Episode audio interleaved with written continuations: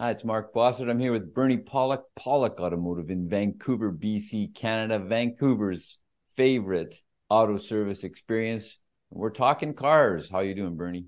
Doing very well. So today's victim is a 2001 Porsche Boxster that had a smoking issue. What was going on with this vehicle? Yeah, so this vehicle, I don't know if it was towed or drove to the shop, but it had a pretty severe smoking issue, blowing a lot of blue smoke pretty severe. So that's why it came to our shop. So the colors of smoke can actually tell you quite a bit about what's going on.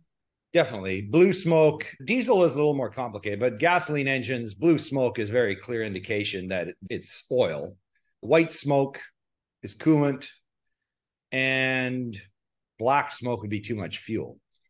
So it's pretty apparent, but blue smoke is very apparent what it is. There are a number of reasons you could have blue smoke on an internal combustion engine. I mean, bad piston rings, blown valve seal, like a valve seal or valve guide that's blown out. But what's most common on these vehicles and on many European cars this vintage is a crankcase breather valve blows. And what this does, you know, the crankcase is sealed, but it has to breathe, otherwise the pressure would just blow all the gaskets out. So there's a breathing mechanism which basically sucks air into the intake manifold and it'll just keep the pressure normalized, but there are valves, it's crankcase vent valve. If the valve blows, it can force oil into the intake system and that'll cause the engine to blow smoke. We determined pretty quickly that this valve had failed.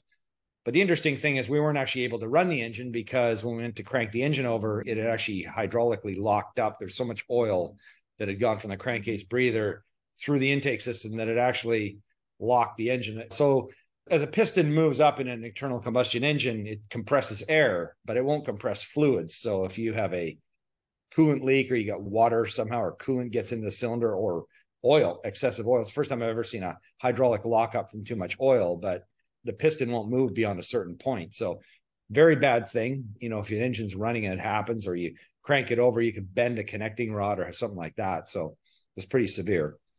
So any ideas about how that amount of oil got into the engine? Well, basically, the crankcase breather had probably been bad for an exceptionally long time, and the oil had just slowly accumulated and worked its way up in through the intake system, and it just pumped a massive amount of oil into the intake system, and that the intake system is where the air gets sucked into the engine. So that's basically what happened. It just basically filled the actual engine cylinders full of oil, not the crankcase where it's supposed to be. Even more than one cylinder was full. Yeah, so it turned out there was four of them actually. When it was being worked on, Ed, who's working on it, first thing pulled the six spark plugs out and manually rotated the engine, and he said four of them sprayed oil out. So it was pretty bad. Not good. Not good. no, all. not good at all. Not good at all. So, what kind of repairs did you proceed with from there? Well, first thing we did was we removed the crankcase breather, verified it was bad removed the spark plugs. And then we need to do some major cleaning on the vehicle, clean out the oil where we could. So we removed as much of the intake as we could.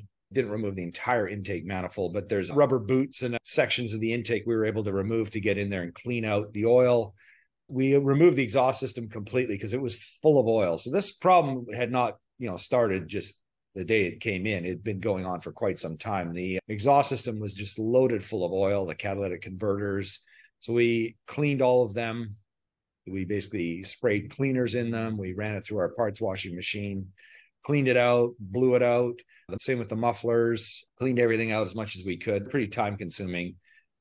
Let's have a look at some pictures here. At the end of the day, we ended up replacing the crankcase vent valve, the spark plugs, and all the oxygen sensors. It's kind of the full repair. So there's our Boxster, still looking good after uh, more than 20 years now that's the crankcase vent valve right there. So this is the piece.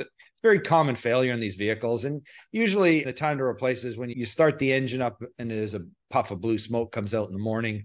That's usually an indication this part's bad. There can be other reasons, but this is the first thing to replace, and it's not incredibly expensive as far as engine replacement parts. Another view of the valve here. So some of this attaches into the engine and some of it attaches to the intake system. There are various little ports and pieces, and there's usually a rubber diaphragm valve in this area where I'm sort of rotating my mouse pointer.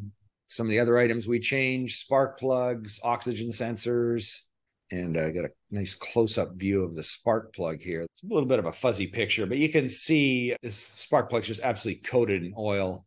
So we replaced those parts. I mean, could we have cleaned them and may may have worked, but while you have it out, why not just change it? And there's one of the rear catalytic converters. You can see a lot of oil just in this exhaust pipe area here. So these are parts of the intake system that we removed and cleaned. Now I got a video. So this is the smoking that happened after. So this is after repair and now getting it ready to run. So that's still residual oil left in the exhaust system, even after cleaning it.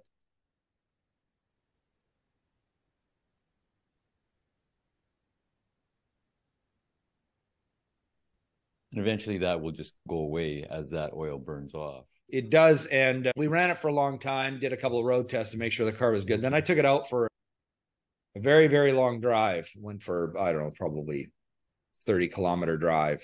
And it's interesting. So, you know, after a while you drive it, you don't see any smoke and you pull over to a stoplight and then you can smell smoke and a little bit's burning. It's the kind of thing, you know, whenever you have a problem like this, the good thing about the, the Boxster and any Porsche for that matter is it's got a very short exhaust system. You know, it's pretty much right there. Everything's like compact. So there's not much to burn out. But if you have a sort of more conventional vehicle with an engine in the front and then, you know, the 10 or 12 feet of exhaust pipes going to the back of the vehicle, it can take a long time to burn that oil out because a lot of it, especially in the mufflers, is still cold for a long time. And you may actually have a vehicle repaired and fixed and then notice you go for a drive up a long highway grade and there's smoke coming out, and that's because the engine's getting hot in a way that it hasn't for a long time. So, if you ever had anything like that happen, like a massive coolant leak, like a cylinder head gasket blown, or anything that's got a lot of oil or coolant into the exhaust, it can cause that kind of issue down the road. So this car would have been smoking probably similar as that video we saw for quite a while. Absolutely. Yeah, I'd say it was probably driven a little too long. You know, normally when these crankcase vent valves blow, they start going and you start the engine up and there's a big huge cloud of smoke and at that point people are going well i think i need to fix this and so i don't know it's possible that it may have failed catastrophically really quickly, but that seems kind of unusual. I think it's something that would have accumulated over a little while. There probably would have been some earlier signs. But then sometimes you think, hey, it's only does a little puff when it started. It's cold. It's no big deal. But I would suspect it was probably bad for a while. If the owner wanted to save himself some money, he would have done that repair the first time or very quickly after he saw that puff of smoke upon starting. Yeah, exactly. That would have prevented all the, you know, removing the exhaust system and the intake system and cleaning everything out and spark plugs and oxygen sensors and things like that. So, yeah, it would have saved a lot of money. It's a good thing to do right off the bat. It's not an uncommon repair on these engines, it's a pretty common failure piece. So this is an older vehicle for sure. So, how are these 2001 Boxsters or Boxsters in general for reliability? Yeah, they're good. Pretty good cars. I mean, these have an IMS bearing, which we know about the failure. If you know anything about Porsches, the failure of the IMS bearing can be extremely catastrophic. And it generally gives you no warning. Usually, by the time it's making noise and warning you or develops a big oil leak, it's too late.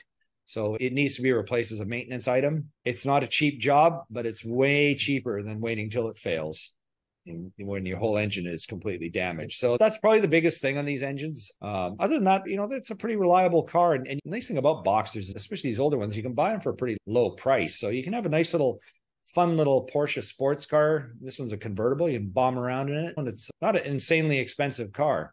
So pretty good. If you're looking for service for your Porsche in Vancouver, the guys to see are Pawlik Automotive. You can reach them on their website, pawlikautomotive.com, or you can call to book an appointment. 604 327 7112. You can book either place, calling or on the website, but you have to book ahead. They're always busy. Thanks so much for watching and listening. We appreciate it. Thanks, Bernie. Thank you, Mark. Thanks for watching.